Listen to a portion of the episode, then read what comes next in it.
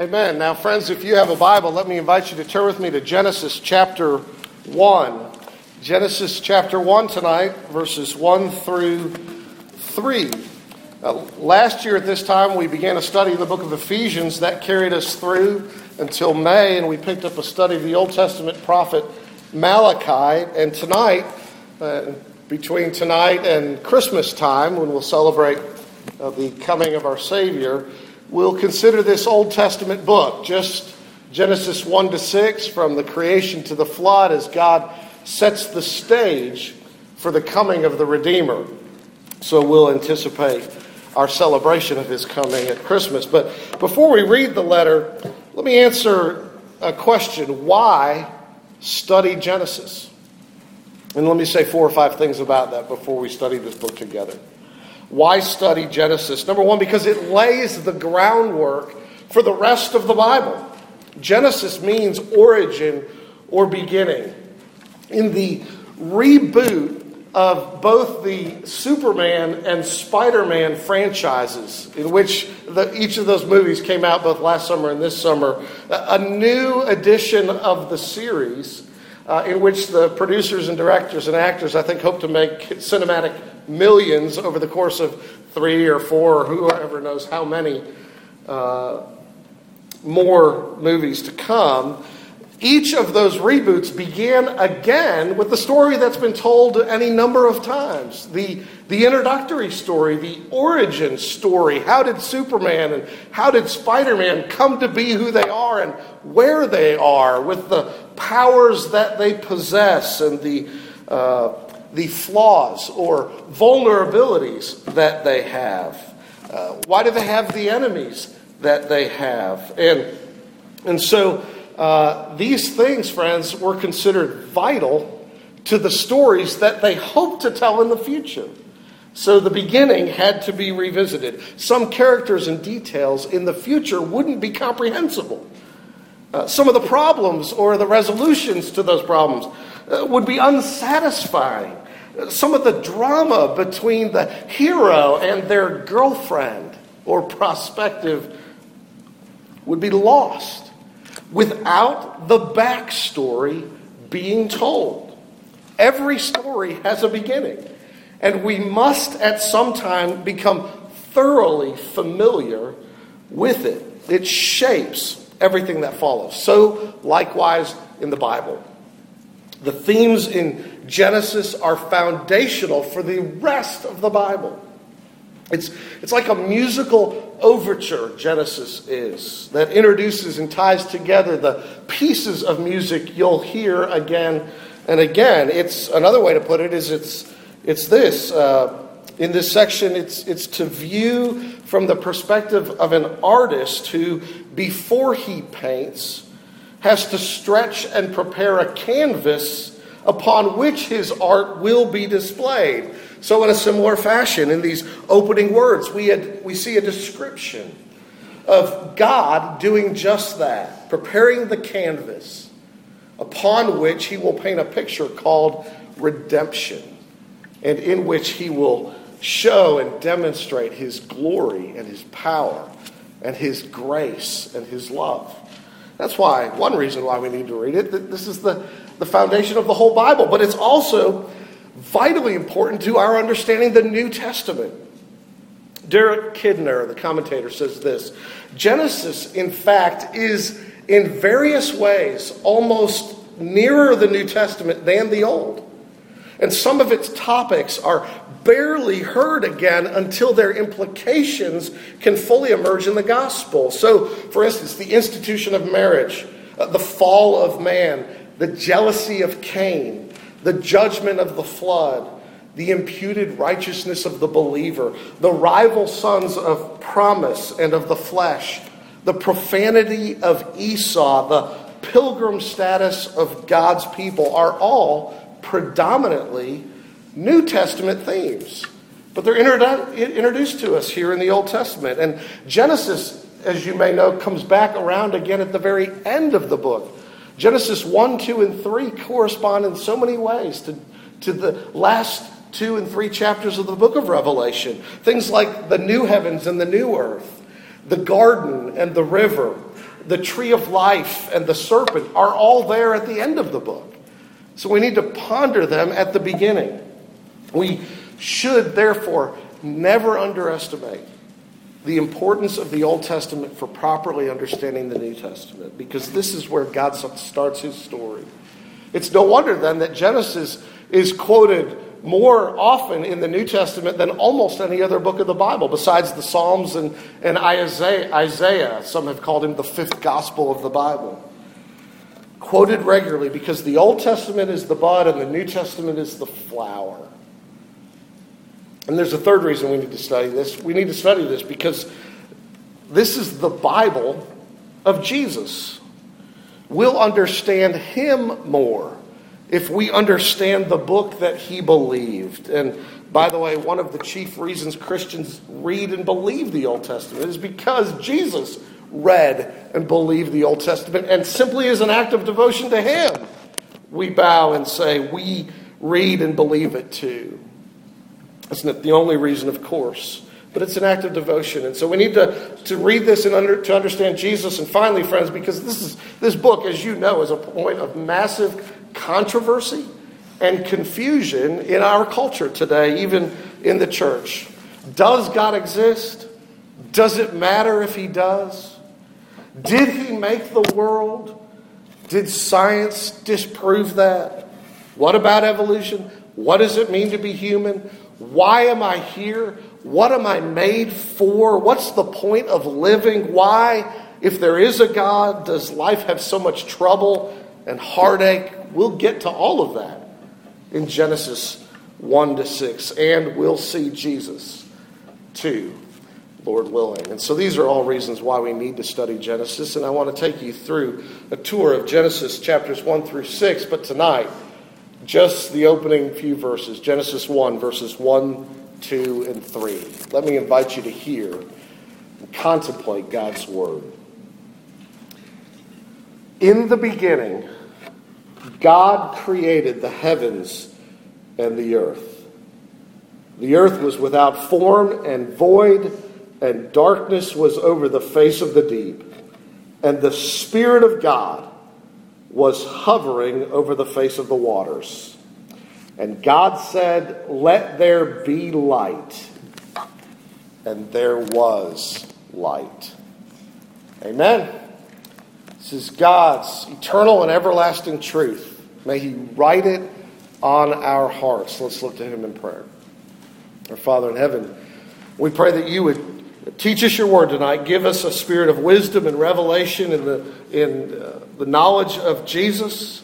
Enlighten our eyes to behold wonderful things in your word. Help us to grow in grace and knowledge. For we ask it in Jesus' name. Amen. Tonight I want to ask the question can we believe in a creator? And if so, what is the creator like? And how should that shape us? Just those few questions this evening. Can, can I believe in a creator? Can you believe in a creator? Does he exist? Notice what the Bible says he created. In the beginning, God created, verse 1, what? The heavens and the earth. It's a Hebrew way of saying everything. They had no word for universe. It's a figure of speech, like from head to toe or from A to Z, and everything in between. So God made the heavens and the earth and everything else. This is what it's saying, friends, that, that from God and through God and for God are all things.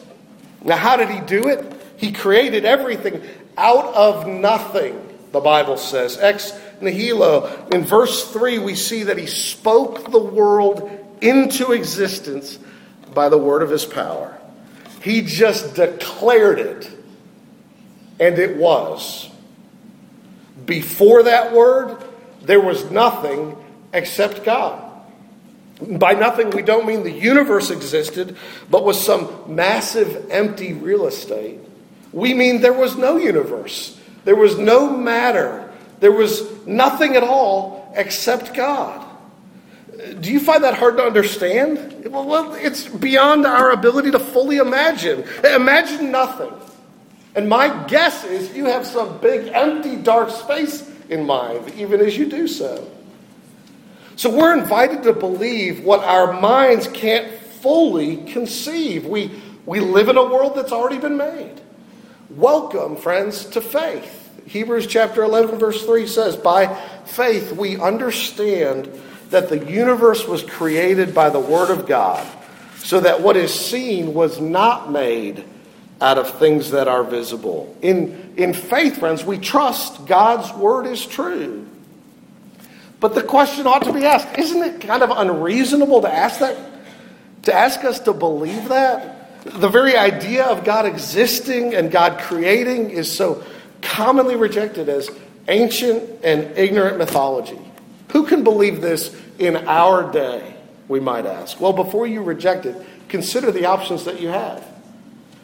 The impression, says Donald MacLeod, a theologian in Scotland, says the impression has got abroad for uh, not only that the Christian doctrine of creation has been disproved, but that scholars have agreed on an alternative. Neither of these assumptions is correct. There is no agreed alternative to the Christian position. Those which are affirmed are beset with enormous difficulties. He goes on to point out basically, you have only three options, friends. Either this, either there has always been someone, or there was at one time nothing, nothing at all, and then something. Or there has always been something. Those are the only three options you have. Consider those for a second. Before creation, one view says someone existed. That's the view of the Bible. God alone existed, and his existence is the reason for the existence of everything else. That's the Bible's view. But the second view is this that before creation, nothing existed. Absolutely nothing. No, no God, uh, no matter, no mass, no time, no energy, no potential, no protoplasm, nothing at all. And then the universe began. And the question, of course, is how and why? It's absurd to say it created itself. It would have to exist in order to bring itself into being. It would have to exist prior to its own coming into being. And nobody really believes that, friends. Out of nothing, nothing comes. The third view is before the creation of the universe, an impersonal something always existed. Not a someone, but a something, some protoplasm, or whatever you want to call it. Name it the blob. Some tiny primary particle, uh, some thing that's always been, and that thing, blob, we might call it, had all of the potential of the world that we see in it. The world that we now see is somehow the product of that eternal always existing, impersonal something. And then perhaps at some point it exploded and flung muck everywhere, which condensed into galaxies of stars and oceans of fish. Now, this is where it gets fascinating, friends, because what is believed in when you embrace that view is that this something had the characteristics of deity, but without personality. Think of it always existing, eternal, self existing. Nothing outside of it brought it into being. It exists or sustains itself in the power of its own being. It exists by the cause of its own power. And it's omnipotent. Or at least, in the very least, it has massive potential energy. That is, all the energy we now see unleashed in the universe, bound up in stars across the universe, and all the energy that lies yet within them in its potential. All of that energy came from this first thing we call blob. It had all that potential anyway, but it didn't have personality. It was a something and not a someone. It had no ability to think, no ability to plan, no ability to to purpose anything, desire anything, to reason, to relate to love, or to care. It had none of that. But now look, those three attributes eternality, self existence, and omnipotence are three essential qualities of the Christian God. that people who hold this other view often say is so unintellectual and unreasonable to believe. But isn't it harder to believe that something came from nothing? Or that something always existed, self existed, and had awesome power, but no wisdom at all? Isn't it harder to believe that the intelligence and creativity and beauty of the world we now see was created by some irrational cause and effect than by an intelligent, creative, and beautiful creator? As many have put it in various ways, put a bunch of snails in a room for a million years, and they will never produce for you Psalm 23, the Sermon on the Mount, or the Lord of the Rings in book or in film. It takes wisdom and desire and creativity and rationality. It takes personality to do that, friends. This is why Matthew Henry says the, the first verse of the Bible gives us a surer and better, a more satisfying and useful knowledge of the origin of the universe than all the volumes of the philosophers. The lively faith of humble Christians understands this matter better than the elevated fancy of the greatest wits. Christians aren't irrational for believing that the universe did not create itself or that it's just always existed but without any intelligence and reason. Christians are not irrational for believing that the universe is the deliberate work of an all powerful, always existing, self existing, creative artist who's wise. In fact, the Bible says we should all draw that conclusion from creation that God, this God exists. And God expects us to draw that conclusion. We read earlier tonight Romans chapter 1. Listen again to verses 19 through 20 of that, where the Apostle Paul says, For what can be known about God is plain to them because God has shown it to them.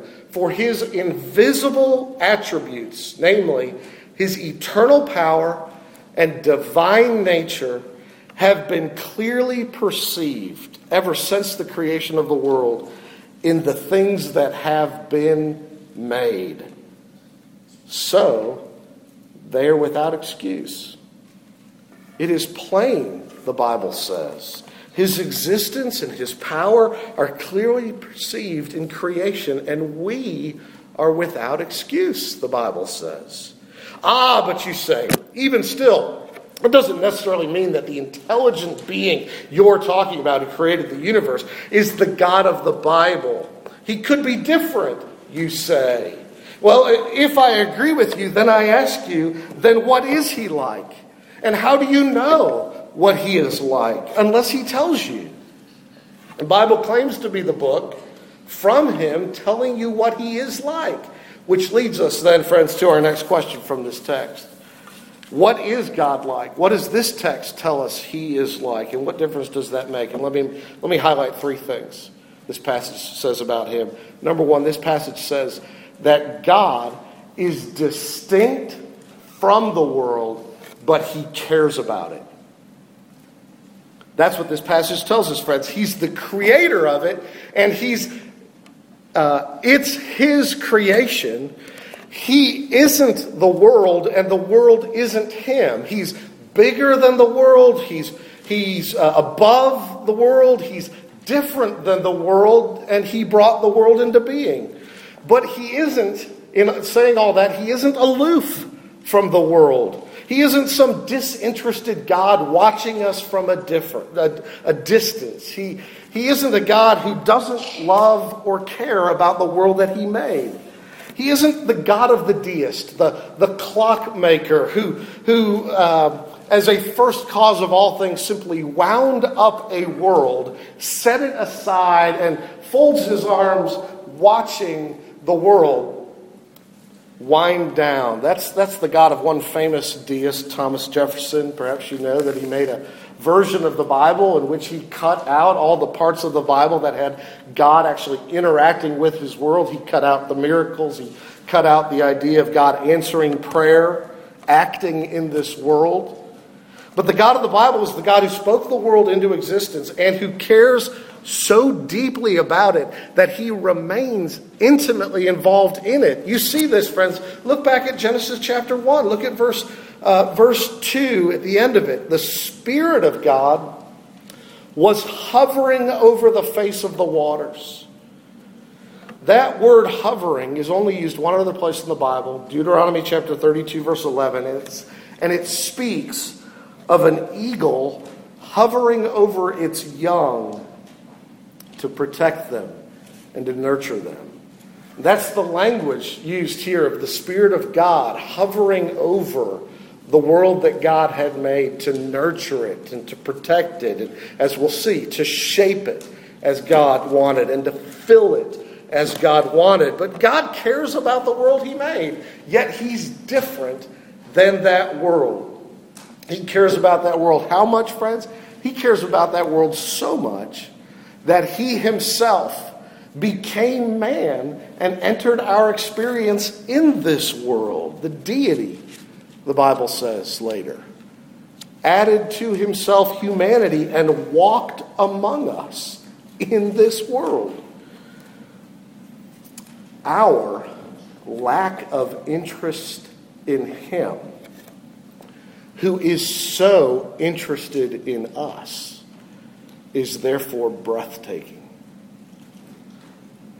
That's the first thing you see, friends.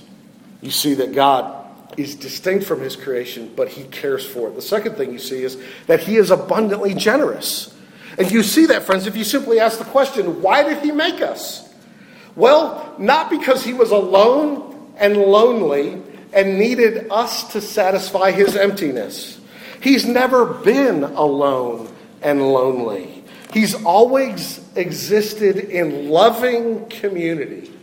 Now, you catch a hint of that, friends, here, even in Genesis 1, and it's spelled out so much more clearly in the rest of the Bible. But you catch a, a hint of it here, even in the word used for God in the opening verse. In the beginning, Elohim, the mighty one, literally translated, except it's a masculine plural noun,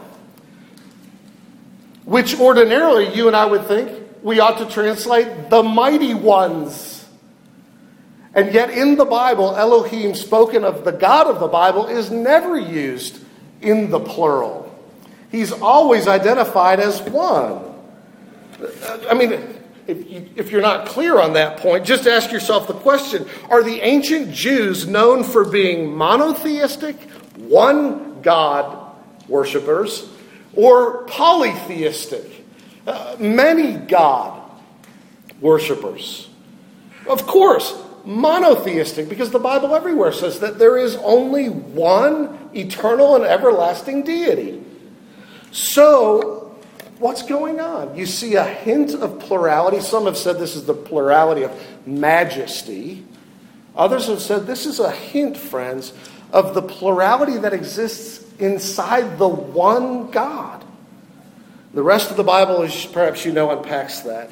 That there is in this one God a plurality of persons Father, Son, and Holy Spirit. One God eternally existing in three persons. Let, let me emphasize that plurality here for a moment. In, when we get to Genesis 1, verse 26, it will be on display again. On the day that God makes humanity, God says, Let us make man in our image. He's not talking to the angels. You are not made in the image of angels or other created things. You're made in the image of God. Let us make man in our image. It's a hint of the Trinity, which the New Testament makes explicit. John chapter 1, verse 1 says this In the beginning was the Word, and the Word was with God, and the Word was God. And then at verse 14, and the Word became flesh. The Apostle John, friends, is saying there's Jesus, the Word, and there's God, and then at the beginning, the Word was with God, and the Word was God. Plurality. You see it again in Colossians chapter 1, verses 16 and 17, when the Apostle Paul says of Jesus this For by him all things were created, in heaven and on earth, visible and invisible, whether thrones or dominions or rulers or authorities. All things were created through him and for him. And he is before all things, and in him all things hold together. In the beginning, Jesus, Jesus was already there. The Son of God was present. And we saw explicitly in verses 1, 2, and 3 that God is there. God the Father, maker of heaven and earth.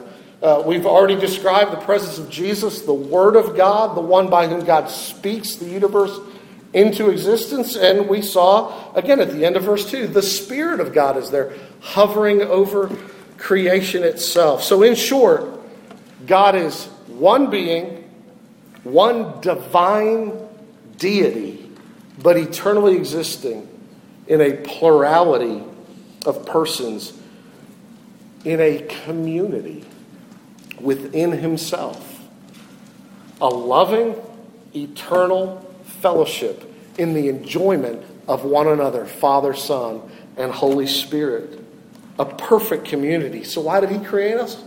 Not because He needed us, not because He was lonely and alone, not because we fill some void in His life. He's happy, eternally happy in Himself.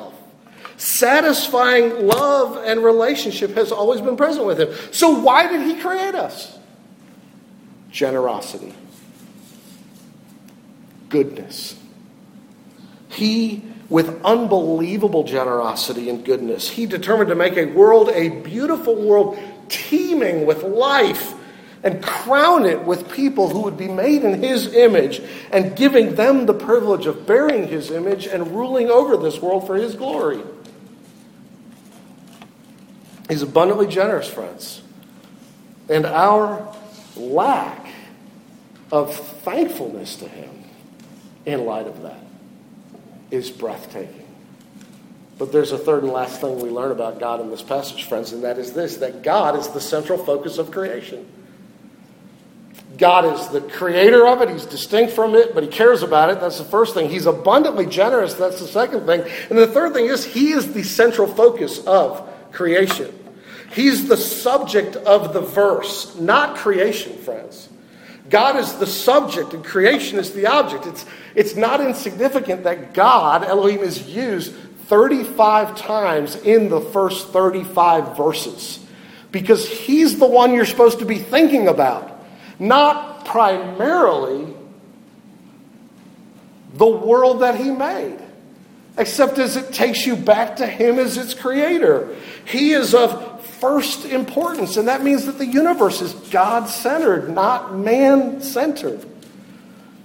In uh, Augustine, the famous early church father, in Augustine's book, The Confessions, in which he, uh, well, confesses in part anyway, what he believes, admits some things about himself. It's kind of the first autobiography of in history, uh, literature analysts will say. Augustine begins like this, to paraphrase Vast and great are you, God, and I am a blip. I am a dot. Uh, I was hearing somebody speak about this on, on YouTube. A sociologist a few decades ago called us the belly button generation. We're so fixated on ourselves, captivated by ourselves. We're like infants when they discover their own belly button. They just they're fascinated by it. They're, uh, and that's okay when you're an infant. but it's not okay the older you get. And if that's all you remain fixed on, the older you get, you will live an incredibly shallow life. And of course, that's the indictment he was making against our generation. There is in the Bible a much bigger story going on here, friends, than just creation. There is a much bigger story going on here than just you being part of God's creation.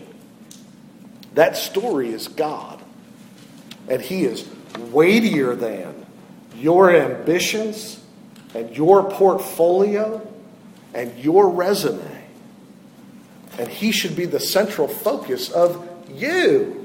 He made you for himself. Now, listen, we have all failed on centering on him. You know the expression, dance with the one who brought you? Uh, young men, if you don't know what that means, young ladies, if you don't know what that means, if you get invited to a dance, dance with the person who brought you there. Don't turn your back on them the minute they've paid the entrance fees to show you a good time and then go dance with somebody else. Well, we were made to dance with the one who brought us into being, but we haven't.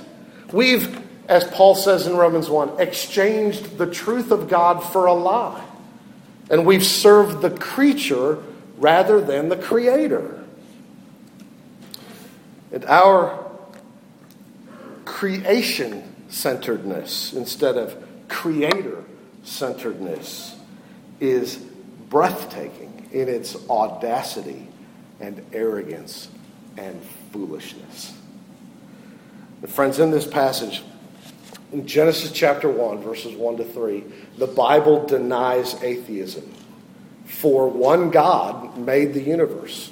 It denies polytheism, many gods, because it is one God who made the heavens and the earth. It denies pantheism, the idea that God is in everything and therefore everything is God. It denies that because the one God is distinct from his creation. And yet he brought it into being. And it denies, friends, humanism because God, not man, is on the throne of the universe. And this affirms, friends, if it denies those things, it affirms the song of heaven. It even undergirds and supports and lays a foundation for the song of the saints and the angels and the elders who bow before the throne in Revelation chapter 4, verse 11, and sing, Worthy are you, our Lord and God, to receive glory and honor and power, for you created all things. And by your will they existed and were created. That's what this does. Now, let me ask you a question as we close. If you were the God who exists, but nobody seeks, and you were the God who cares, but nobody trusts, and if you were the God who gives, but nobody thanks, what would you do? I suspect that you, my friends, like me, would turn your back. Don't we do that to people already? People we know who, to our face, show us no interest? Who never say thanks to us when we do things for them or give things to them? And who talk about themselves incessantly and never ask us a single question? Don't we already in our heart of hearts at the very least, turn our back on them. And do you know why we do that? Because we are proud and unmerciful. That's why we do that. We think we deserve better. And we think they ought to get nothing from us because they don't deserve anything. But God, the God of this Bible, isn't like you or me. He isn't like that at all. What did this God do? The biggest being in the universe is so incredibly humble, the Bible says. So extraordinarily loving, so extravagant in his generosity that for the sake of our well being when we had gone astray and provoked him to his face, he became like one of us. And he suffered on a tree by us, for us in order the just for the unjust to bring us back to God. That's what he did because he's gracious too. Let's pray. Father in heaven, we bless you and we thank you. You are worthy of all things, and we ought to thank you and be grateful to you and seek you and care for you, care about you, and we have fallen far short of what you made us for. And forgive us, we pray. Heal us. Change us. Be gracious to us for Jesus' sake, for we ask it in his name. Amen.